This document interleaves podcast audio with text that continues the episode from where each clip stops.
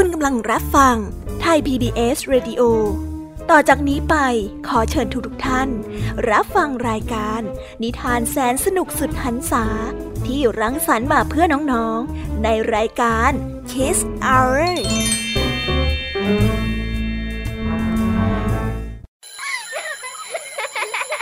โรงเรียนเลิกแล้วกลับบ้านพร้อมกับรายการ Kids Hours โดยบรรยาชโย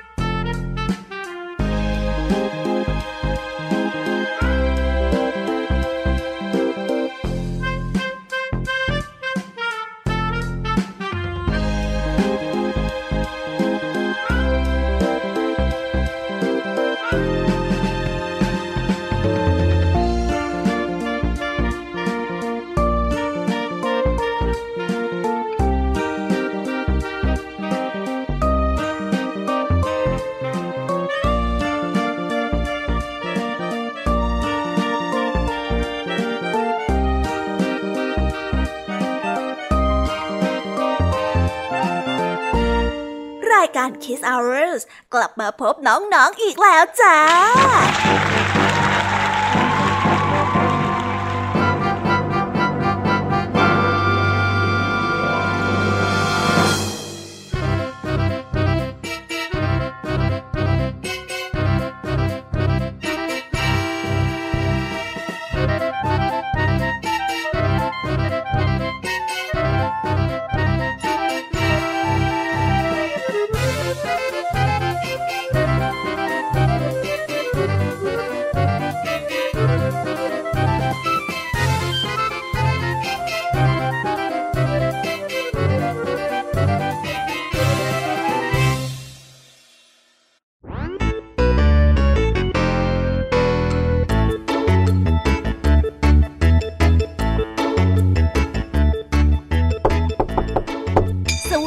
สวัสดีน้องๆชาวรายการ Kids Hour ทุกๆคนนะคะ wow. วันนี้พี่แยมมี่กับพ่องเพื่อนก็ได้นำนิทานสนุกๆมาเล่าให้กับน้องๆได้ฟังเพื่อเปิดจินตนาการแล้วก็ตะลุยไปกับโลกแห่งนิทานกันนั่นเอง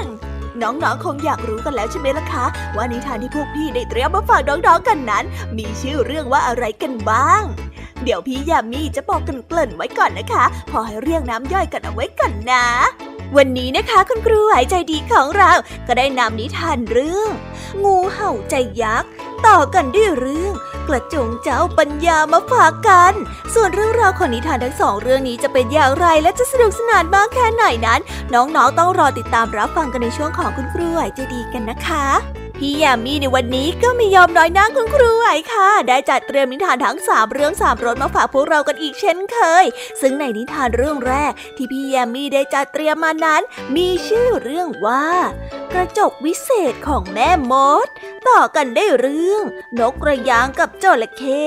และปิดท้ายด้วยเรื่องเจ้าหญิงนักเลี้ยงแมวส่วนเรื่องราวของทั้งสามเรื่องนี้จะเป็นอย่างไรและจะสนุกสนานมากแค่ไหนนั้นน้องๆต้องรอลุ้นไปพร้อมๆกันในช่วงของพี่ยามีเล่าให้ฟังกันนะคะนิทานสุภาษิตในวันนี้ค่ะลุงทองดีกับเจ้าจ้อยก็ได้เตรียมสำนวนมาฝากพวกเรากันอีกเช่นเคยซึ่งในวันนี้นะคะมากันในสำนวนที่ว่ารู้อย่างเป็ดส่วนเรื่องราวและความหมายของคำคำนี้จะเป็นอย่างไรนั้นพวกเราต้องรอติดตามรับฟังกันในช่วงของนิทานสุภาษิตจากลุงทองดีและก็เจ้าจ้อยตัวแสบของพวกเรากันนะคะปิดท้ายกันอีกเช่นเคยค่ะกับนิทานของพี่เด็กดีจากทางบ้านในช่วงท้ายรายการของเราซึ่งในวันนี้นะคะพี่เด็กดีก็ได้จัดเตรียมนิทานเรื่องความเหงาของภูโตมาฝากกันส่วนเรื่องราวของนิทานเรื่องนี้จะเป็นอย่างไรและจะสนุกสนานมากแค่ไหนนั้นน้องๆต้องรอติดตามกันในช่วงท้ายรายการกับพี่เด็กดีของพวกเรากันนะคะโอ้โหเป็นยังไงกันบ้างล่ะคะน้องๆได้ยินแค่ชื่อเรื่องนิทานก็น่าสนุกแล้วใช่ไหมล่ะคะพี่ยามีก็ตื่นเต้นที่อยากจะรอฟังนิทานที่พวกเรารออยู่ไม่ไหวแล้วล่ะค่ะงั้นเอาเป็นว่าเราไปฟังนิทานทั้งหมดเลยดีกว่าไหมคะเพราะว่าตอนนี้เนี่ยคุณครูหายใจดีได้มารอน้องๆอยู่ที่หน้าห้องเรียนแล้วล่ะค่ะงั้นเราไปหาคุณครูไหวกันเถอะนะคะ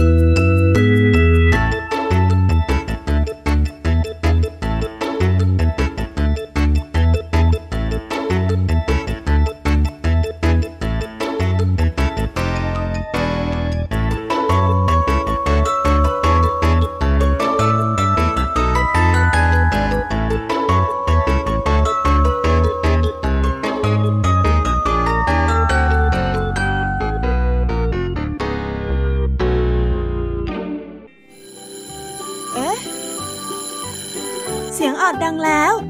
อุ๊ยต้องไปเข้าเรียนแล้วล่ะค่ะไม่รอช้าเราไปหาคุณครูไหวกันเถอะไปกันเลย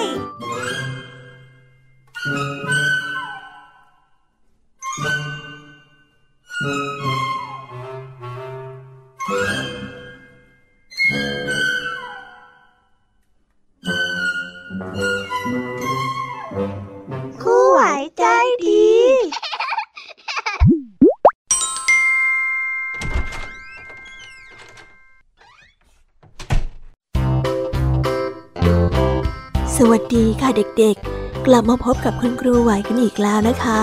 วันนี้ครูไหวมีนิทานมาเล่าให้ฟังสองเรื่องเหมือนเช่นเคยซึ่งในนิทานเรื่องแรกของคุณครูไหวนี้มีชื่อเรื่องว่างูเห่าใจยักษ์ส่วนเรื่องราวจะเป็นยังไงนั้นเราไปติดตามรับฟังพร้อมๆกันได้เลยค่ะ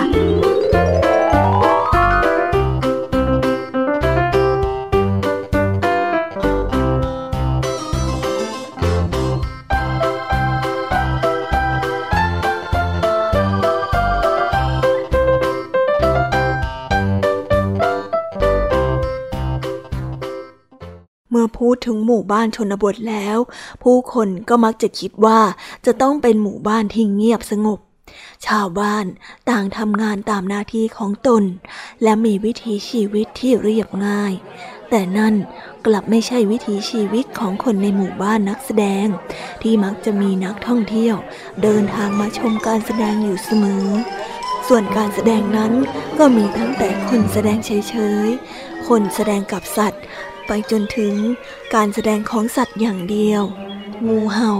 เป็นหนึ่งในนักแสดงดาวรุ่งของการแสดงสัตว์ทุกวันมันจึงต้องขึ้นแสดงบนเวทีหลายรอบกว่าสัตว์ตัวอื่นมันได้รู้สึกเหนื่อยและคิดว่าไม่ยุติธรรมกับตัวเองที่จะต้องมาทำงานหนักกว่าสัตว์ตัวอื่นแต่กลับไม่ได้รับความดูแลเป็นพิเศษกว่าตัวอื่นแต่อย่างใดวันหนึ่งมันได้ทนไม่ไหวจึงได้ระบายกับเป็ดไปว่าลุงสมชายเนี่ยพาข้าออกแสดงทุกวันจนข้าไม่ได้พักผ่อนแถมยังได้กินแต่เนื้อไก่ธรรมดาธรรมดาไม่เคยมีอะไรพิเศษมาให้ข้าเลยฮะทั้งๆที่ก็ได้เงินมาจากการแสดงของข้าตั้งมากมายแท้ๆเมื่อได้ยินแบบนั้น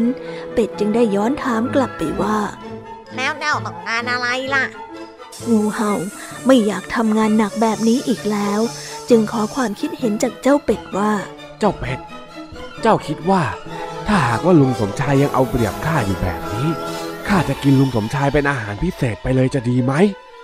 เป็ดนั้นได้ตกใจในความคิดที่ชั่วร้ายของงูเห่าเป็นอย่างมากจึงได้รีบเตือนสติงูเห่าไปว่าเจ้าจะทำอย่างนั้นไม่ได้นะลุงสมชายได้เลี้ยงดูเรามาจนโตท่านเป็นผู้ที่มีพระคุณกับเจ้านะเมื่อคำตอบของเจ้าเป็ดขัดกับความคิดของงูเห่ามันจึงรู้สึกโมโหเป็นอย่างมากจึงได้งับคอเป็ดจนขาดตรงนั้นต่อมางูเห่าก็ไปขอความคิดเห็นจากแม่ไก่บ้างแม่ไก่แม่ไก่ข้ามีอะไรจะถามเจ้าหน่อยนะโอ้เจ้าจะถามอะไรล่ะงูเห่าก็ได้พูดกับแม่ไก่เหมือนอย่างที่พูดกับเป็ดและก็ขอความคิดเห็นว่ามันควรจะกินลุงสมชายไปเลยดีหรือไม่แม่ไก่เมื่อได้ยินแบบนั้นก็รู้ขึ้นมาทันทีว่างูเห่านั้นต้องการให้แม่ไก่เห็นด้วยกับมันซึ่งจริงๆแล้วมันขัดกับความคิดของแม่ไก่โดยสิ้นเชิงแต่แม่ไก่ได้กลัวว่าจะทำให้งูนั้นโกรธอาจจะถูกงูเห่าทำร้ายเอาได้แม่ไก่จึงได้นิ่งเงียบแล้วก็ไม่พูดอะไรเจ้าตอบข้าไวๆหน่อยได้ไหมแม่ไก่งูเห่าได้เร่งเอาคำตอบอย่างร้อนใจโอ้เออหัวข้ามันช้าต้องใช้เวลาคิดหน่อยเนาะโอ้ยต้องค่อยๆ ค, คิดเฮ้อแม่ไก่ได้พยายามบอกปัดโอ้ยชักช้าจริงข้าไม่รอแล้วไปถามคนอื่นดีกว่างูเห่าได้ใจร้อนรอฟังคำตอบไม่ไหวจึงได้ตัดสินใจเลื้อยไปขอความคิดเห็นจากสัตว์อื่นแทนแม้ไก่เลยได้ปลอดภัยในที่สุดนิทานเรื่องนี้ก็ได้สอนให้เรารู้ว่าเมื่อรู้ว่าคำพูดนั้นอาจไม่ถูกใจผู้ฟังก็อย่าพูดเสียเลยดีกว่า เพราะหากพูดออกไปแล้วจะทำให้ผู้ฟังนั้นโกรธอาจนำความเดือดร้อนมาสู่ตนเองได้เหมือนสุภาษิตที่ว่าพูดไปสองไผ่เบี้ยนิ่งเสียตำลึงทอง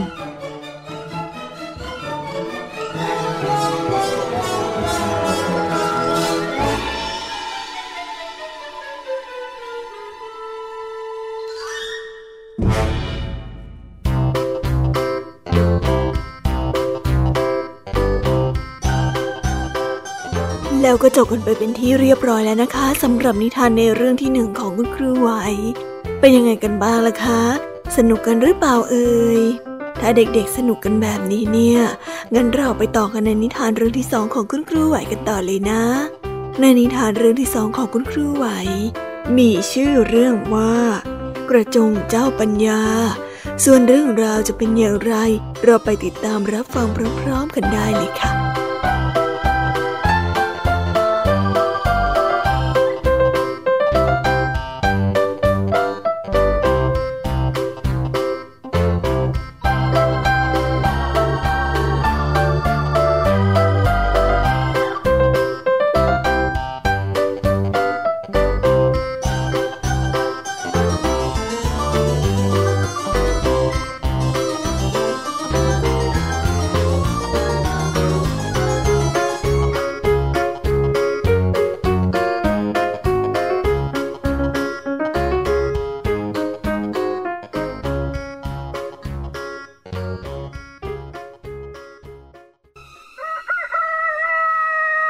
นานมาแล้ว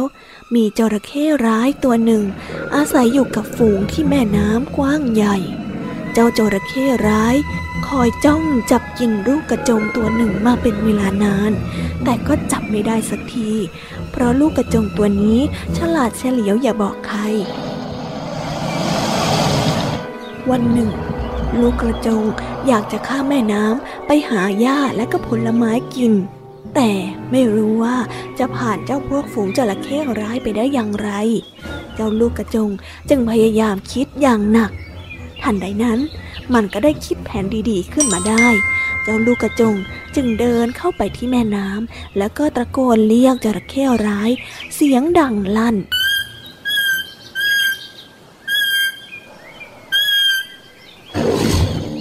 เมื่อเจ้าจระเข้ได้ยินเสียงจึงรีบโผล่พรวดเข้ามาทันทีเมื่อได้ยินแบบนั้นลูกกระจงน้อยก็แกล้งทำเป็นตัวสั่นแล้วก็บอกด้วยน้ำเสียงอันสั่นเครือว่าตัวเองได้รับพรจากพระราชาให้มานับจำนวนจระเข้ในแม่น้ำใหญ่เพื่อเชิญไปงานเลี้ยงในค่ำคืนนี้ท่านช่วยบอกให้เพื่อนๆของท่านลอยตัวขึ้นมาแล้วก็เรียงกันเป็นแถวยาวๆไปจนถึงฝั่งโน้นให้หน่อยได้ไหมอ่ะคือข้าจะได้นับจำนวนง่ายๆไงแล้วท่านก็อย่าคิดกินข้าล่ะไม่งั้นพวกท่านน่ะอดไปงานเลี้ยงนี้แน่ๆรีบไปบอกเพื่อนของพวกท่านเร็วเจ้าจระเข้ร้ายลงเชื่ออุบายของเจ้าลูกกระจงจึงรีบดำน้ำลงไปบอกพวกพ้องชั่วพริบตาฝูงจระเข้ก็ขึ้นมาเรียงตัวกันเป็นแถวทอดยาวไปจนถึงอีกฝั่งหนึ่งเจ้าลูกกระจงกระโดดไปบนหัวของจระเข้ร้ายแล้วก็ปนเพื่อนของจระเข้มันทีละตัวทีละตัวพร้อมกับตะโกนนับจำนวนเสียงดังๆจนกระทั่งข้ามขึ้นมาอีกฝั่งได้สำเร็จเมื่อทุกอย่างสำเร็จตามแผนเจ้าลูกกระจงก็หันมาหัวเราะเยาะเจ้าพวกจระเข้ร้ายขอบใจนะพวกลุงจระเข้ที่ช่วยเป็นธุระที่ทำสะพานให้ข้าข้ามมาได้อย่างสบายสบายแถมยังไม่ต้องถูกกินอีกด้วยอ่ะขอบใจนะจระเข้ร้ายรู้ตัวว่าถูกหลอกก็เสียหน้าเพื่อนๆของจระเข้ต่างรุมต่อว่ามันด้วยความโกรธแค้นและก็พากันตำหนิที่เจ้าจระเข้ร้ายทำให้พวกมันต้องเสียหน้าจากวันนั้นจระเข้ร้ายก็ถูกเพื่อนๆเฉยเมยและก็ไม่สนใจมันเป็นพักใหญ่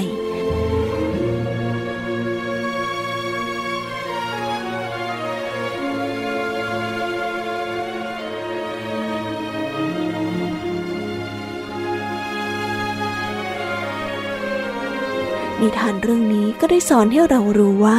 จงมีสติกับคำพูดของผู้อื่นและพิจารณาให้ดีก่อนที่จะตัดสินใจเชื่อในคำขอร้องของใคร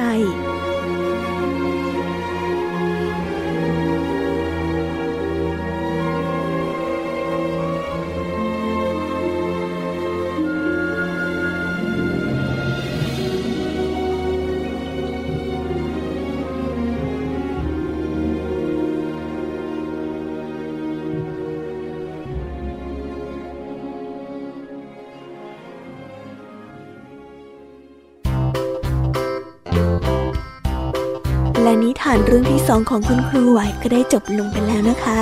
เด็กๆเห็นไหมคะว่าความเฉลียวฉลาดเนี่ยเป็นสิ่งที่นำพาเรารอดพ้นจากทุกข์และก็ภัยได้นะเหมือนกับเจ้าตัวกระจงที่เฉลียวฉลาดเกินใครเลยแหละค่ะไม่อย่างนั้นเนี่ยพวกจระเข้คงไม่หลงเชื่อในคำลวงหรอกเด็กๆกำลังสงสัยกันใช่ไหมล่ะคะว่ากระจงคืออะไรกระจงนะคะก็คือสัตว์ชนิดหนึ่งที่มีรูปร่างคล้ายกวางแต่ไม่มีเขาบางตัวก็อาจจะมีขนาดตัวที่เล็กกว่ากวางหรือบางตัวก็อาจจะมีขนาดตัวที่ใหญ่เท่ากวางเลยก็ได้และสำหรับวันนี้นิทานของคุณครูไหวก็ได้จบลงไปแล้วนะคะงั้นคุณครูไหวก็ต้องขออนุญาตส่งเด็กๆให้ไปหาพี่แยมมี่กันเลยนะป่านนี้เนี่ยพี่แยมมี่ก็คงจะเหงาปากอยากจะเล่านิทานให้กับเด็กๆฟังจะแย่แล้วเอาไว้เราไว้พบกันใหม่ในครั้งหน้านะคะสำหรับวันนี้คุณครูไหวก็ต้องขอตัวลากันไปก่อนสวัสดีค่ะบ๊ายบาย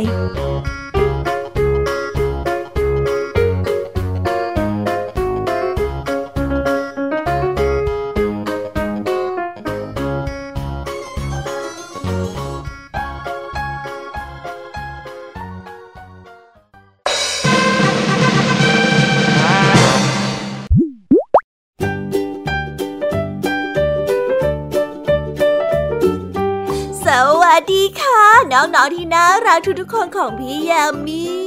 วันนี้นะคะก็ได้กลับมาพบกับพี่ยามีกันอีกแล้วค่ะและแน่นอนค่ะว่ามาพบกับพี่ยามีแบบนี้ก็ต้องมาพบกับนิทานที่แสนสนุกด้วยกันถึงสามเรื่องสามรสค่ะในนิทานเรื่องแรกที่พี่ยามีได้จัดเตรียมมาฝากน้องๆกันนั้นมีชื่อเรื่องว่ากระจกวิเศษของแม่มดเอ๋ฟังจากชื่อเรื่องแล้วเนี่ยคุ้นหูจริงๆเลยนะคะแต่จะเหมือนกับที่น้องๆเคยได้รับฟังกันมาหรือเปล่าเราไปรอลุ้นกันเลยค่ะกับเรื่องกระจกวิเศษของแม่มดไปรับฟังกันได้เลยค่ะ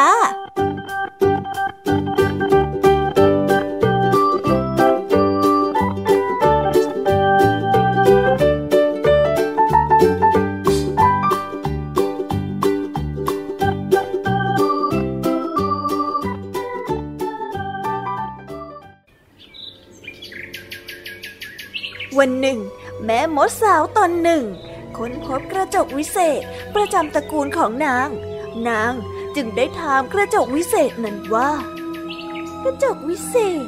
จงบอกข้าเถิดใครงามเลิศในปัตตภีเมื่อกระจกวิเศษตอบว่าก็ต้องเป็นเจ้าหญิงนะสิทั่วทั้งปัตตภีไม่มีใครดีและงามเกินนางทันทีที่ได้ฟังนั้นแม่มดก็โกรธจัดเพราะนางคิดว่าตนเองนั้นสวยที่สุดเมื่อกระจกวิเศษเห็นเช่นนั้นแทนที่มันจะปราบให้สงบกระจกวิเศษกลับยุให้นางแม่มดหาทางจัดการกับเจ้าหญิงเสียแม่มดสาวคิดอยู่สักพักและในที่สุดนางจึงได้วางแผนส่องกระจกนี้ไปหาเป็นของขวัญของเจ้าหญิงเพื่อให้กระจกยุให้เจ้าหญิงทำในสิ่งที่ไม่ดีไม่งามต่างๆเพื่อให้เจ้าหญิงกลายเป็นคนที่ไม่ดีเมื่อถึงวันเกิดของเจ้าหญิงแม่มดนั้นก็ได้ทำตามแผนโดยแกล้งทำทีเป็นมีไมตรีจิตแล้วก็ได้มอบกระจกให้กับเจ้าหญิงโดยบอกว่ากระจกที่มอบให้เป็นกระจกวิเศษที่ตอบคำถามได้ทุกอย่างเจ้าหญิงตื่นเต้นและก็พอใจมากจึงได้นำกระจกวิเศษนี้ไปไว้ที่ห้อง ครั้นเมื่อกระจกวิเศษได้อยู่กับเจ้าหญิงตามลำพังกระจกก็เริ่มยุให้เจ้าหญิงทดลองทำในสิ่งที่ไม่ดีไม่งามโดยอ้างว่าสิ่งเหล่านั้นเป็นสีสันของชีวิตกระจกได้แนะนำให้เจ้าหญิงนอนดึกๆหรือหนีออกไปเที่ยวเล่นนอกวังในตอนกลางคืนรวมทั้งชักชวนให้สูบบุหรี่ดื่มเหล้าเล่นการพนันตามแบบที่วัยรุ่นเขาชอบทำกันคำแนะนำของกระจกวิเศษทำให้เจ้าหญิงรู้สึกแปลกๆเพราะคำพูดของกระจกวิเศษนั้นต่างจากคำสอนของพ่อแม่โดยสิ้นเชิงเจ้าหญิงคิดว่ากระจกวิเศษน่าจะมีเจตนาร้ายแอบแฝงอยู่แต่เพื่อความแน่ใจเจ้าหญิงจึงแกล้งถามไปว่าเอ่อกระจกวิเศษจ๋าถ้าหญิงทำตามที่พี่กระจกบอกแล้วเสด็จพ่อกับเสด็จแม่จับได้หญิงควรทำยังไงล่ะจ๊ะเมื่อกระจกวิเศษได้ฟังก็จึงแกล้งตอบไปว่าถ้าพระราชากับพระราชินีจับได้เจ้าหญิงก็แค่แต่งเรื่องโกหกเพื่อเอาตัวรอดเดี๋ยวท่านก็คงหลงเชื่อเองนั่นแหละการโกหกพ่อแม่เป็นเรื่องที่ไม่ดีเจ้าหญิงจึงมั่นใจว่ากระจกวิเศษต้องคิดร้ายกับพระองค์แน่ๆและเมื่อกระจกคิดร้ายนั้นแปลว่าแม่มดที่ให้สิ่งนี้มาก็ย่อมมีแผนร้ายเช่นกันด้วยเหตุนี้เจ้าหญิงจึงนำเรื่องทั้งหมดไปเล่าให้กับพ่อและแม่ฟังซึ่งเมื่อทั้งสองพระองค์ได้ฟังทั้งสองก็ได้นำกระจกมาสอบสวนจากนั้นก็จัดการทำร้ายกระจกตัวร้ายเพื่อไม่ให้มันไปเสี้ยมสอนใครๆให้ทำเรื่องเลวร้ายได้อีกนอกจากนี้พระราชาและพระราชินีส่งให้แม่มดหลวงไปจับแม่มดมาขังไว้เพื่อรอการลงโทษโชคดีเหลือเกินที่เจ้าหญิงไม่ได้มีแต่หน้าตาที่งดงามเท่านั้นแต่พระองค์ยังเฉลียวฉลาดและรู้จักนำเรื่องที่ได้พบมาปรึกษากับพ่อและแม่เพื่อให้ท่านช่วยกันคิดคุณสมบัติต่างๆนี้เองที่ทำให้เจ้าหญิงรอดจากผู้ประสงค์ร้ายในที่สุดกระจกวิเศษของตระกูลแม่มดก็ได้หมดโอกาสไปสร้างความเดือดร้อนให้แก่ใครๆได้อีกส่วนแม่มดที่มีจิตใจชั่วร้ายก็ต้องรับโทษอยู่ในคุกเวทมนต์และได้ใช้เวลาสำนึกผิดอยู่ในคุกนั้นไปอีกนานแสนนาน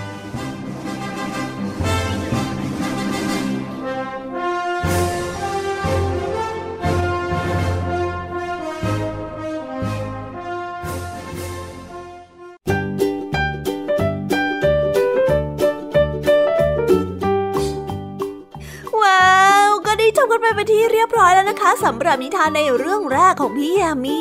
เป็นยังไงกันบ้างคะน้องๆสนุกกันหรือเปล่าคะถ้าน้องๆสนุกกันแบบนี้เนี่ยเราไปรับฟังนิทานในเรื่องที่สองของพี่ยามีแบบไม่รอช้ากันเลยดีกว่าไหมคะเพราะว่านิทานเรื่องที่สองที่พี่ยามีได้จัดเตรียมมาฝากน้องๆนั้นมีชื่อเรื่องว่านกกระยางกับจระเข้ส่วนเรื่องราวจะเป็นอย่างไรสัตว์ทั้งสองตัวเนี้ยจะมีอะไรเกี่ยวข้องกันนั้นเราไปติดตามรับฟังพร้อมๆกันได้เลยค่ะ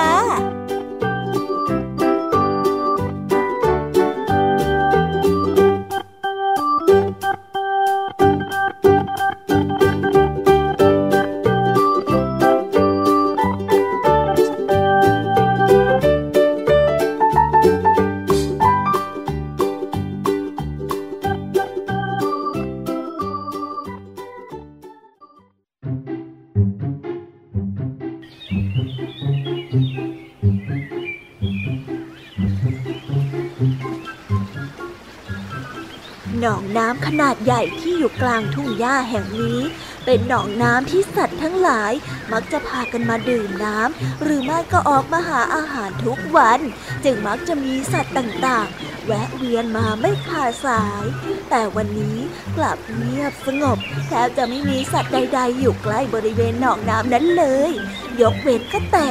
นกกระยางกับจระเข้เท่านั้นนกกระยางไม่ได้สนใจสิ่งรอบตัวเท่าไหร่เพราะมันเอาแต่ชูคอหาปลาตัวใหญ่ๆเพื่อเป็นอาหารจึงไม่ทันสังเกตว่ามีจระเข้ตัวหนึ่งกำลังวางแผนการชั่วร้ายอยู่จระเข้นั้นได้ว่ายน้ำเข้าไปใกล้ๆแล้วก็ร้องบอกด้วยเสียงที่ตื่นเต้น เจ้านกกระยางดูนั่นดูนั่นทางนั้นมีปลาตัวใหญ่เต็มเลยไหนไหนไหนทางไหนไหนโน่นไงทางโน้นน่ะ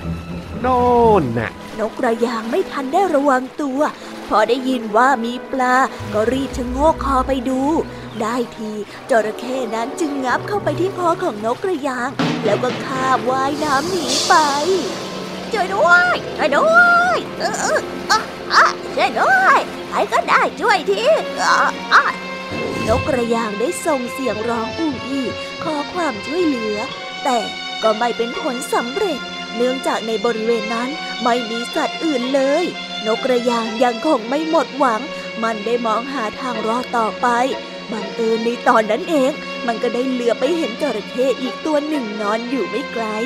นกกระยางจึงคิดออกมาทันทีว่าจะเอาตัวรอดออกมาได้อย่างไรมันจึงแกล้งถามเจ้าจระเข้ไปว่าเออนั่นนั่นภรรยาของเจ้าใช่ไหมอ่ะเออทำไมมันนอนเกยตื้นอยู่แบบนั้นล่ะจระเข้ก็มองตามปีกของนกกระยางที่ชี้ไปทางด้านข้างของหนองน้ำแล้วจระเข้จึงได้ตอบกลับไปว่าใช่แล้วนั่นภรรยาของข้าเองเขากำลังรอเนื้อนกกระยางหวานๆจากข้าอยู่นะสิ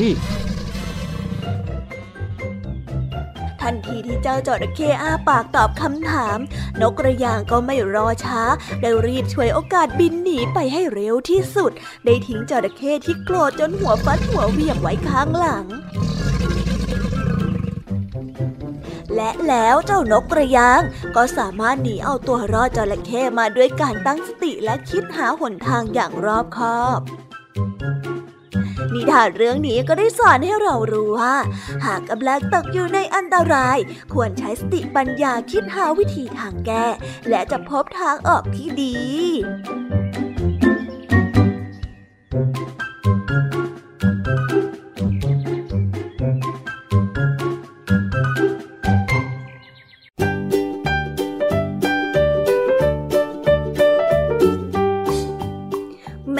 นกกระยางของเราเนี่ยเก่งจริงๆเลยนะคะสามารถดึงสติแล้วก็เอาตัวรอดออกมาได้สุดยอดไปเลยเอาล่ะค่ะน้องๆเวลาก็ได้เดินมาถึงนิทานเรื่องที่สามของพี่แยมมี่กันแล้วน้องๆพร้อมกันหรือยังคะถ้าน้องๆพร้อมกันแล้วเราไปรับฟังนิทานเรื่องที่สามของพี่ยามีกันต่อเลยค่ะนิทานเรื่องที่สามนี้มีชื่อเรื่องว่าเจ้าหญิงนักเลี้ยงแมวส่วนเรื่องราวจะเป็นอย่างไรนั้นเราไปรับฟังพร้อมๆกันเลยค่ะ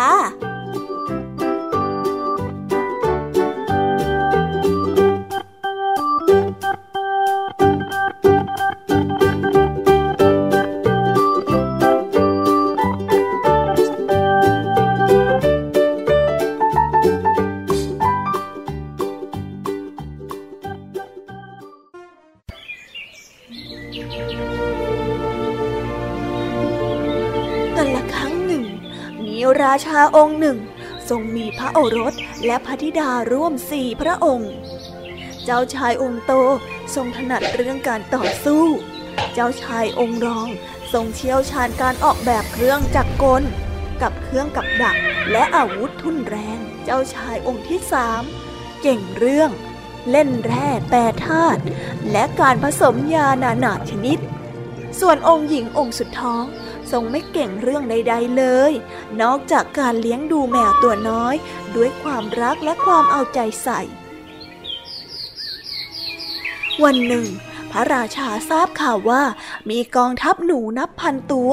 บุกเข้ามายังเมืองต่างๆแล้วกัดกินพืชพันธุ์ธัญญาหารรวมทั้งทำร้ายผู้คน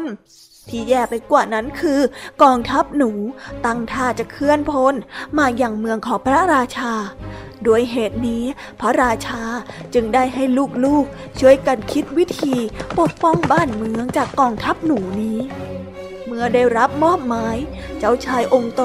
จึงคิดคิดแล้วก็คิดเจ้าชายได้คิดจัดการกับกองทัพหนูด้วยกำลังและอาวุธเป็นร้อยและพันวิธีคิดอย่างไรมันก็ยังคิดไม่ออกเจ้าชายองค์โตคิดจนนอนไม่หลับทำให้ปวดหัวตุ๊บๆถึงขั้นหายใจติดขัดจนล้มป่วยลงโดยไม่มีใครคาดคิดส่วนเจ้าชายองค์รอง พระองค์ก็ทรงคิดคิดแล้วก็คิดเจ้าชายคิดกลไกในการสร้างกับดักหนูเป็นร้อยเป็นพันแบบยิ่งคิดก็ยิ่งมันยิ่งมันก็ยิ่งคิดเจ้าชายองค์รองคิดจนหัวหมุนไปหมดจนสุดท้ายพระองค์ก็หัวหมุนจนสลบไปและต้องพักรักษาตัวในทันทีส่วนเจ้าชายองค์ที่สามนั้นพระองค์ทรงคิดยาเบื่อและยาพิษเอาไว้กำจัดหนูที่เป็นร้อยเป็นพันสูตรคิดยังไงก็ยังคิดไม่ออกเจ้าชายองค์ที่สามได้คิดสูตรยาพิษที่ร้ายกาจขึ้นมากๆแล้วก็ได้ร้ายขึ้นร้ายขึ้นแต่การที่คิดเรื่องร้ายทำให้เจ้าชายนึกกลัวยาพิษของตัวเองจนความกลัวทำให้เจ้าชายได้ล้มป่วยเมื่อเจ้าชายทั้งสามป่วยกันหมดเจ้าหญิงจึงเป็นความหวังเดียวที่จะช่วยปกป้องเมืองนี้ได้ในคืนหลังจากที่ได้รับมอบหมายภารกิจเจ้าหญิงกลับมาที่ห้องแล้วก็ได้คิดไตร่ตรองอยู่สักพักจากนั้นพระองค์ก็ได้ตัดสินใจทำสิ่งเดียวที่พระองค์ทำได้นั่นก็คือการเลี้ยงแมวหลังเมื่อคิดเสร็จเจ้าหญิงก็มุ่งหน้ามุ่งมั่นเลี้ยงแมวเลี้ยงแมวแล้วก็เลี้ยงแมวเมื่อเจ้าหญิงไม่เข้าไปพัวพันกับความคิดแต่มีสติอยู่กับหน้าที่ที่ตัดสินใจทำจิตใจของเจ้าหญิงจึงได้สงบสุขเป็นปกติส่วนร่างกายก็ยังคงแข็งแรงไม่ล้มป่วยเหมือนพี่ๆที่เอาแต่คิดคิดแล้วก็คิดแบบไม่รู้จบเมื่อเวลาผ่านไปทหารยามแจ้งว่าให้พระราชาทรงทราบว่าตอนนี้กองทัพหนูกำลังมุ่งหน้าตรงมายังเมืองแล้วช่วงเวลานั้นเจ้าชายทั้งสามที่ยังคงป่วยอยู่พระราชาจึงกลัดกลุ้มเพราะไม่รู้ว่าจะปกป้องเมืองนี้ไว้ได้อย่างไรเมื่อเจ้าหญิงเห็นพระราชากุ้มใจพระองค์ก็ได้ปลอบพระราชาพร้อมกับบอกพระบิดาว่า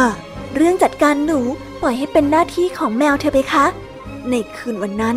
กองทัพหนูได้เข้ามาในเมืองแต่ทันทีที่พวกหนูได้เข้ามาพวกมันก็สัมผัสได้ถึงกลิ่นอันตรายพวกมันรู้ดีว่านั่นคือกลิ่นของแมวแต่กลิ่นของแมวตัวนี้ช่างต่างออกไปเพราะมันช่างสงบและเยือกเย็นจนชวนให้ขนหัวลุกชันชนิดที่ทำให้พวกหนูก้าวขาแทบไม่ออกพวกหนูตัวเมียคิดว่ากลิ่นแบบนี้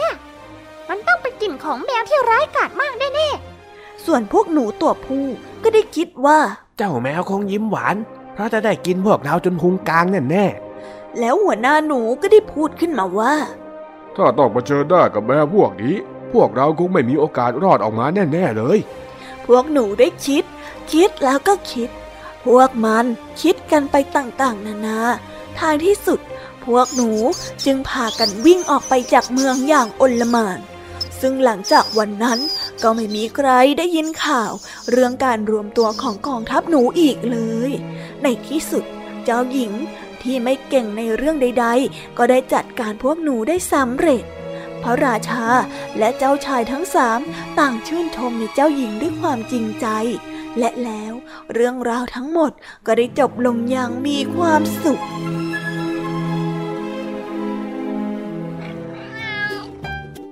ว้าวก็ได้จบกันไปแล้วนะคะสำหรับนิทานทั้งสามเรื่องของพี่ยามีเป็นยังไงกันบ้างฟังกันซะจุใจกันเลยละสิแต่ยังไม่หมดแต่เพียงเท่านี้นะคะงานพี่ยามีก็ต้องขอส่งต่อความสนุกนี้ไปให้กับเจ้าจ้อยและก็ลุงทองดีกันในช่วงต่อไปกันเลยในช่วงนิทานสุภาษิตแต่ตอนนี้เนี่ยพี่ยามีก็ต้องขอตัวไปพักแป๊บนึงนะคะเอาไว้มาพบกันใหม่ในช่วงท้ายรายการค่ะสำหรับตอนนี้พี่ยามีก็ต้องขอสวัสดีค่ะไปหาเรื่องทางนี้กับเจ้าใจกันเลย Let's go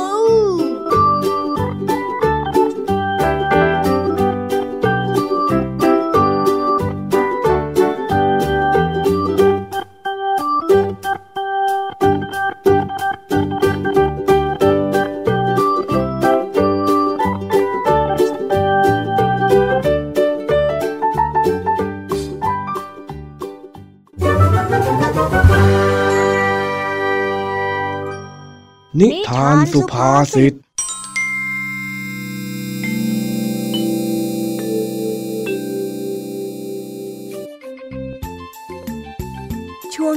งเลิกเรียน เจ้าจ้อยกับลุงทองดีตกลงกันว่าจะไปตกป่าเล่นด้วยกันเจ้าจ้อยเลยจัดการเตรียมข้าวเตรียมของแล้วก็ได้เดินออกไปตกป่าด้วยกันลุงทองดีลุงทองดีอะไรของเองฮะเบาๆหน่อยสิเดี๋ยวปลาก็ได้ยินหรอกคือจ้อยคือจ้อยจ้อยเห็นเห็นอะไรฮะเจ้าจ้อยนู่นฝูงเป็ดจ้ะลุงฝูงเป็ดอ่ะมันดังกว่าจ้อยอีกแต่ปลามันจะติดไหมเนี่ยลุงทองดีเฮ้ยนั่นสิแม่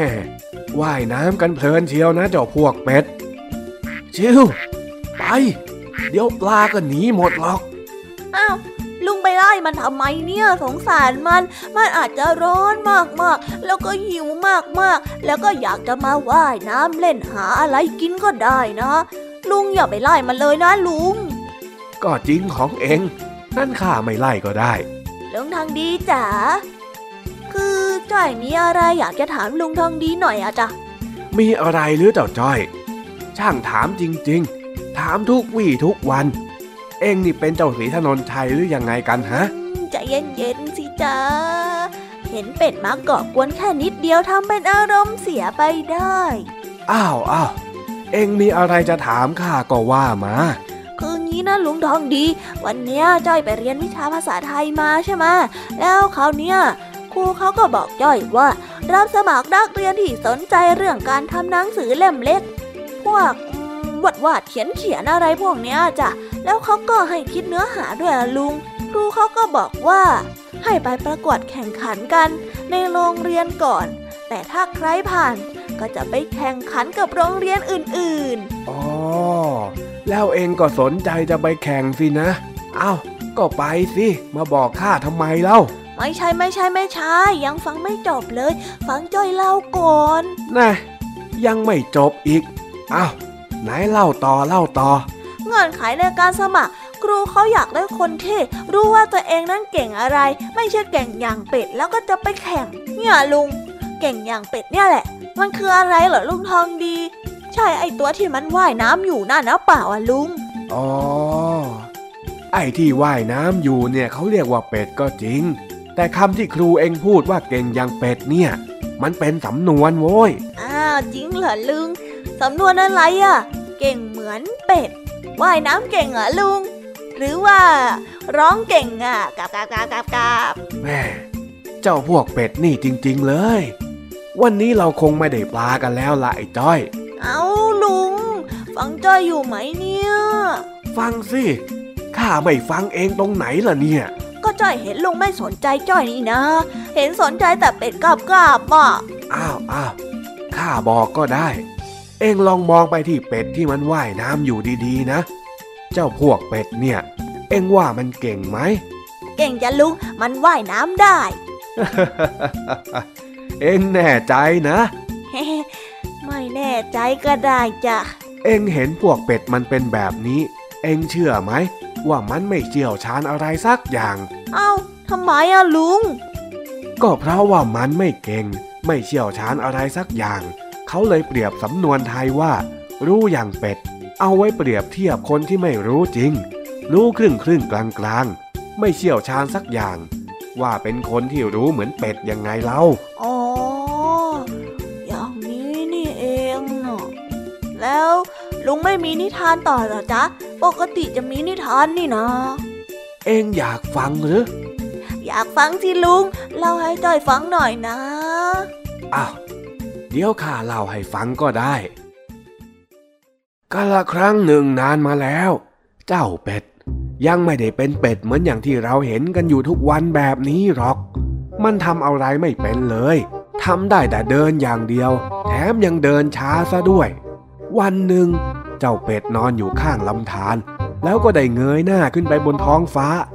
มันได้เห็นนกบินอยู่มันจึงคิดว่าอยากจะบินเหมือนกับนกบ้างถ้าหากว่าบินได้เหมือนนก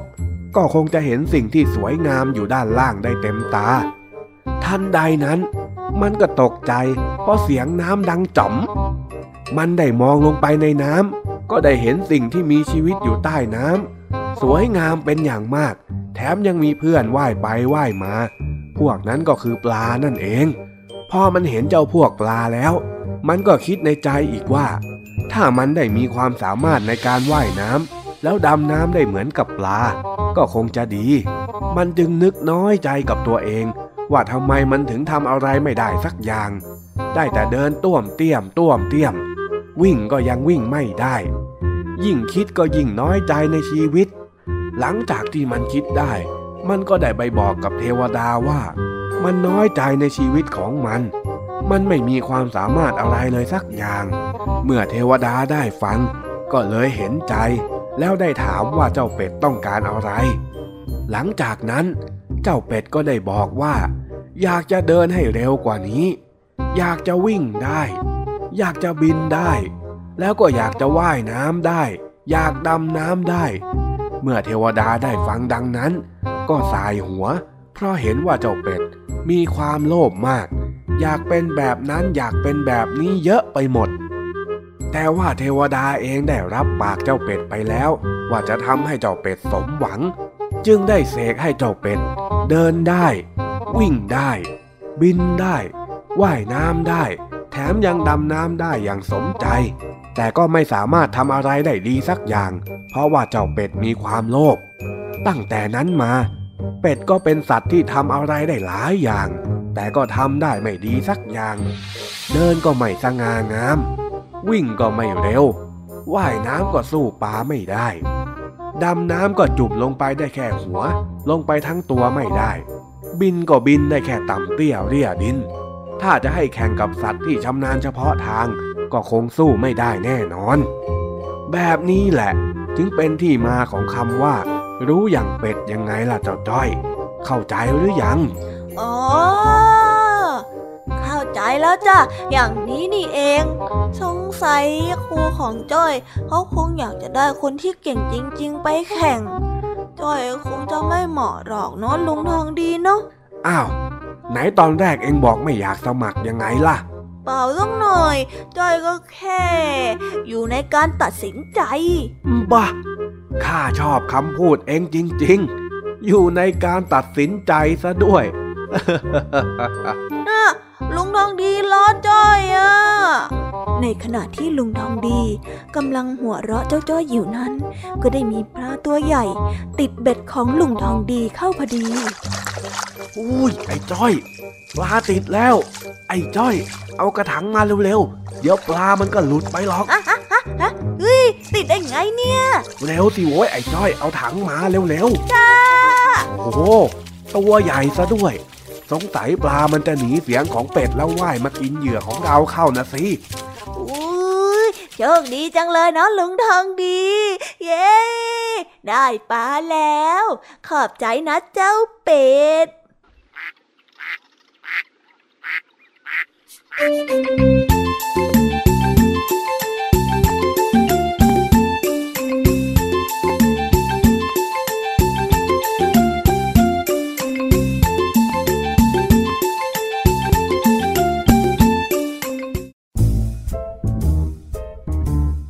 นิทานเด็กดี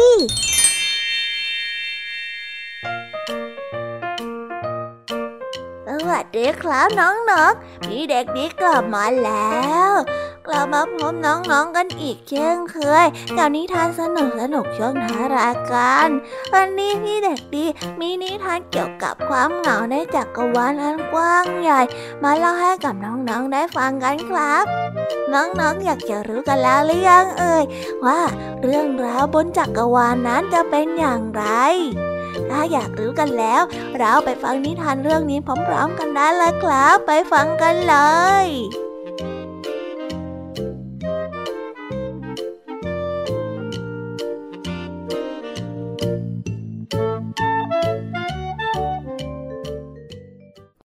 กันแล้วครั้งหนึ่งนานมาแล้วณดาวเคราะห์ที่อยู่สุดขอบจักรวาลยังมีเด็กน้อยคนหนึ่งอาศัยอยู่ที่ดวงดาวดวงนั้นตามลำพังเด็กน้อยคนนี้ชื่อว่าพลูโตเขาเป็นเด็กที่ยิ้มให้กับเรื่องเล็กน้อยรอบตัวได้เสมอพ ลูโตจ้อมมองขึ้นไปบนท้องฟ้าสังเกตเห็นรูปทรงของก้อนหินแล้วก็สูดดมกลิ่นบางเบาที่ล่องลอยไปตามอากาศแม้ดาวของพลูโตจะเต็มไปด้วยน้ำแข็งแต่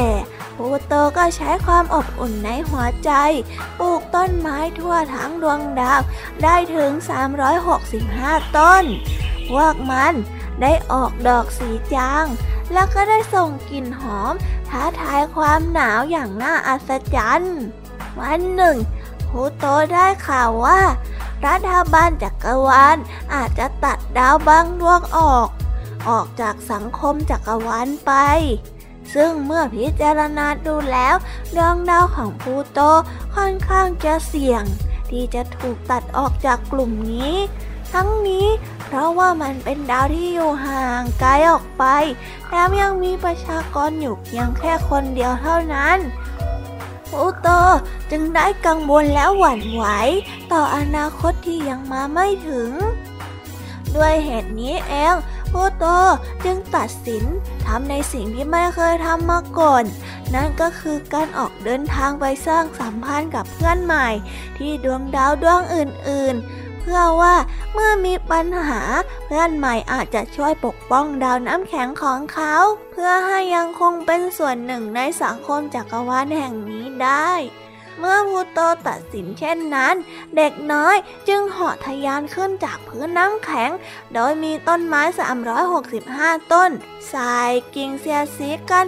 เสียงดังสู้สู้สู้เหมือนบอกให้พลูโตสู้สู้เมื่อพลูโตเดินทางมาถึงดวงดาวดวงหนึ่งซึ่งมีพื้นที่เป็นสีชมพูและก็มีเด็กหญิงเต็มไปหมดพลูโตก็รีบเหาะเข้าไปใกล้ๆแล้วก็แนะนำตัวเพื่อขอสมัครเป็นเพื่อนใหม่สวัสดีฉันชื่อพลูโตนะแล้วมาจากดวงดาวน้ำแข็งอ่ะฉันขอเป็นเพื่อนพวกเธอจะได้ไหมอ่ะเมื่อกลุ่มเด็กผู้หญิงได้ฟังดังนั้นพวกเธอก็รีบปฏิเสธเพราะเด็กผู้ชายนั้นคือสิ่งผิดปกติสำหรับพวกเธอเมื่อทุกคนไม่ต้อนรับพลูโตจึงจำใจต้องเดินทางออกไปพลูโตได้เหาะไปยังดวงดาวอีกดวงซึ่งมีต้นไม้ใหญ่อยู่กลางดวงดาวที่นั่นมีทั้งเด็กชายเด็กหญิงอาศัยอยู่พลูโตคิดว่าดวงดาวดวงนี้คงยินดีต้อนรับเขาแน่แน่พลูโตจึงได้เหาะไปแนะนำตัวด้วยสวัสดีฉันชื่อพลูโต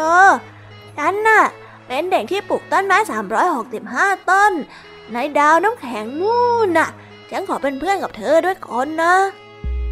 เมื่อเด็กๆฟังดังนั้นพวกเขาก็รีบถอยห่างจากพลูโตเพราะเด็กที่ปลูกต้นไม้บนดาวน้ำแข็งได้เป็นเด็กที่แกร่งผิดปกติซึ่งทำให้ทุกคนรู้สึกด้อยกว่าหากต้องอยู่ใกล้ๆพลูโตเสียใจมากแต่เขาก็ต้องจำทนจากนั้นพลูโตก็ได้เหาะไปดาวอื่นๆต่อแต่ไม่ว่าพลูโตจะเหาะไปดาวดวงใดใครต่อใครก็หาว่าเขาผิดปกติไม่เหมือนคนอื่นๆเลยผู้คนทั้งหลายในดาวต่างๆจึงไม่มีใครยอมรับพลูโตเป็นเพื่อนด้วยพลูโตรู้สึกต่ำต้อยด้อยค่ายิ่งคิดว่าเขาก็ยิ่งรู้สึกว่าตนเองนั้นเป็นตัวปัญหาและเขาก็คิดว่าบางทีมันอาจจะสมควรแล้วที่เขาควรที่จะถูกตัดออกจากสังคมจักรวาลนี้จริงๆแม้พลูโตจะเสียใจแต่เขาก็ยังคงเดินทางต่อไปเดินไปยังดวงดาวสุดท้ายซึ่งอยู่สุดขอบอีกด้านหนึ่งของจักรวาลในตอนแรกพลูโตได้มองเห็นดวงดาวดวงนั้นไม่ชัดเพราะตาของเขาเต็มไปด้วยน้ำตาแห่งความทุกข์แต่เมื่อพลูโตได้ปัดน้ำตาทิ้งเขาก็เห็นว่ามีดาวดวงนั้นอยู่เบื้องหน้าดาวดวงนั้นคือดาวสีส้มที่ดูร้อนระอุแต่กลับมีต้นไม้ขึ้นมากถึงสามร้อยหกสิบห้าต้นโดยมีเด็กอาศัยอยู่เพียงแค่คนเดียวเท่านั้นพลูโตแปลกใจมากต่อสิ่งที่เขาได้เห็นเขาได้ตัดสินใจเหาะไปยังดวงดาวดวงนั้นเมื่อไปถึง เขาก็รีบเอ่ยปากขอเป็นเพื่อนพร้อมกับขอร้องไม่ให้เด็กคนนั้นกล่าวหาว่าเขาเป็นคนผิดปกติเด็กน้อยในดาวสีส้มแปลกใจนิดๆต่อคำพูดของพูโตเด็กน้อยยิ้มแล้วก็บอกกับพูโตว่าความผิดปกติของแต่ละคนนั้นมันไม่เหมือนกันหรอกตัวเราเป็นอย่างไรก็รักษาสิ่งนั้นไว้ให้เป็นไปตามธรรมชาติอย่างฉันน่ะชอบความสงบฉันเลือกที่จะมาอยู่ดวงดาวดวงนี้แล้วก็ใช้ความสงบเย็นในใจปลูกต้นไม้เพื่อเป็นเพื่อนของฉันยังไงล่ะคำพูดของเด็กคนนั้นทำให้พูโตได้สติจริงๆแล้วพูโตก็ชอบอยู่เงียบๆเรียบง่ายอยู่คนเดียวแล้วก็ใช้ชีวิตตามลำพังในดาวน้ำแข็งซึ่งทุกๆวินาทีที่อยู่ที่นั่นเขาก็มีความสุขแล้วก็เป็นปกติดีทุกอย่างแต่ความไม่เป็นปกติเกิดขึ้นเมื่อใจของเขาคลอนแคลนจากข่าวที่ได้ยินมาจากการที่เชื่อคำพูดของคนที่ไม่รู้จักเขาจริงๆและการที่เขาลืมย้อนกลับไปมองความปกติของตัวเองที่เคยมีอยู่เมื่อพูโตคิดได้เขาจึงขอบคุณเด็กน้อยดวงดาวสีส้มที่ทำให้เขากลับมารู้สึกตัวอีกครั้งพูโตยิ้มให้เพื่อนใหม่อย่างไมตรีแม้ทั้งคู่มักจะชอบอยู่คนเดียวมากกว่าอยู่ด้วยกันแต่อย่างน้อยพูโตก็ดีใจที่ได้พบเพื่อนใหม่คนนี้ทำให้เขาพบสิ่งที่หลงลืมไปเสียสนิทในที่สุดพูโตก็กลับไปยังดวงดาวน้ำแข็งตามลำพังโดยมีหัวใจที่เป็นปกติแล้วก็มั่นคงเช่นเดิมซึ่งในอนาคตไม่ว่ารัฐบาลจักรวรรดิจะตัดดวงดาวของเขาออกออกจากสังคมจักรวาลไปหรือไม่พูโตก็ไม่รู้สึกเดือดร้อนแต่อย่างใดตราบที่เขายังคงรักษาความปกติในหัวใจเอาไว้ได้เหมือนดังเดิมก็ได้จบกันไปแล้วนะครับสำหรับนิทานของพี่เด็กดีที่นำมาเล่าให้กับน้องๆฟังกันในวันนี้เป็นยังไงกันบ้างครับสนุกกันไหมเอ่ย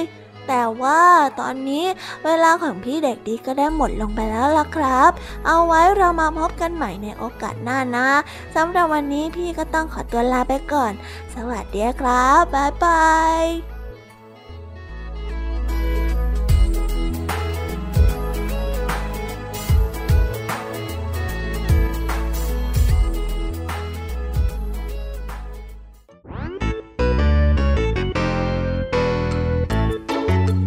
เป็นยังไงกันบ้างนะคะน้องๆสำหรับนิทานหลากหลายเรื่องราวที่ได้รับฟังกันไปในวันนี้สนุกกันหรือเปล่าเอ่ยหลากหลายเรื่องราวที่ได้นำมาเนี่ยบางเรื่องก็ให้ข้อคิดสะกิดใจบางเรื่องก็ให้ความสนุกสนานเพลิดเพลินแล้วแต่ว่าน้องๆเนี่ยจะเห็นความสนุกสนานในแง่มุมไหนกันบ้างส่วนพี่ยามีแล้วก็พ่อเพื่อนเนี่ยก็มีหน้าที่ในการนำนิทานมาส่งตรงถึงน้องๆแค่นั้นเองล่ะค่ะแล้ววันนี้นะคะเราก็ฟังนิทานกันมาจนถึงเวลาที่กำลังจะหมดลงอีกแล้วอ่ะหอยใครที่ฟังไม่ทันเนี่ยหรือว่าฟังไม่ครบก็สามารถไปย้อนรับฟังได้ที่เว็บไซต์ Thai พี บี เอส Radio หรือที่แอปพลิเคชัน Thai พี บี เอส Radio ได้นะถึงเวลาที่จะต้องกล่าวคำลาแล้วล่ะค่ะพี่ยามีต้องคิดถึงน้องๆอีกแน่เลยแต่ไม่ต้องห่วงนะคะน้องๆพี่ยามีเนี่ยขอสัญญาเลยว่าจะกลับมาพบกันใหม่พร้อมกับนิทานที่แสนสนุกแบบนี้กันอีกแน่นอนค่ะน้องๆอย่าลืมนำข้อคิดดีๆที่ได้จากการรับฟังนิทานที่แสนสนุกของคุณครูไหว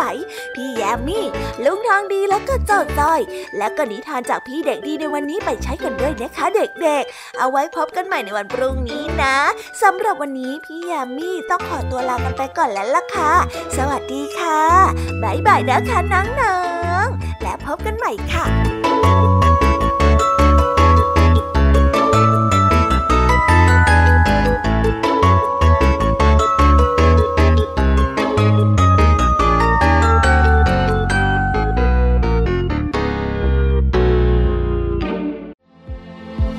ตามรับฟังรายการย้อนหลังได้ที่เว็บไซต์และแอปพลิเคชัน